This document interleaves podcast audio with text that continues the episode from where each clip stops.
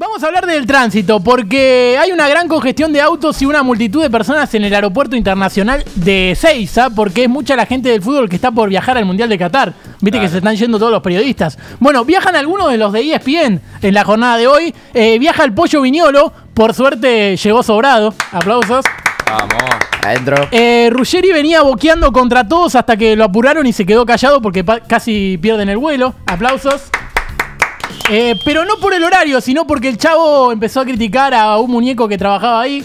Otro aplauso. Vamos. Muy bien. Por suerte Alina lo conocía y quedó todo en eso nada más. Ah, y viaja, también viaja Kike Wolf con la caprichosa, con Alina. Hermoso.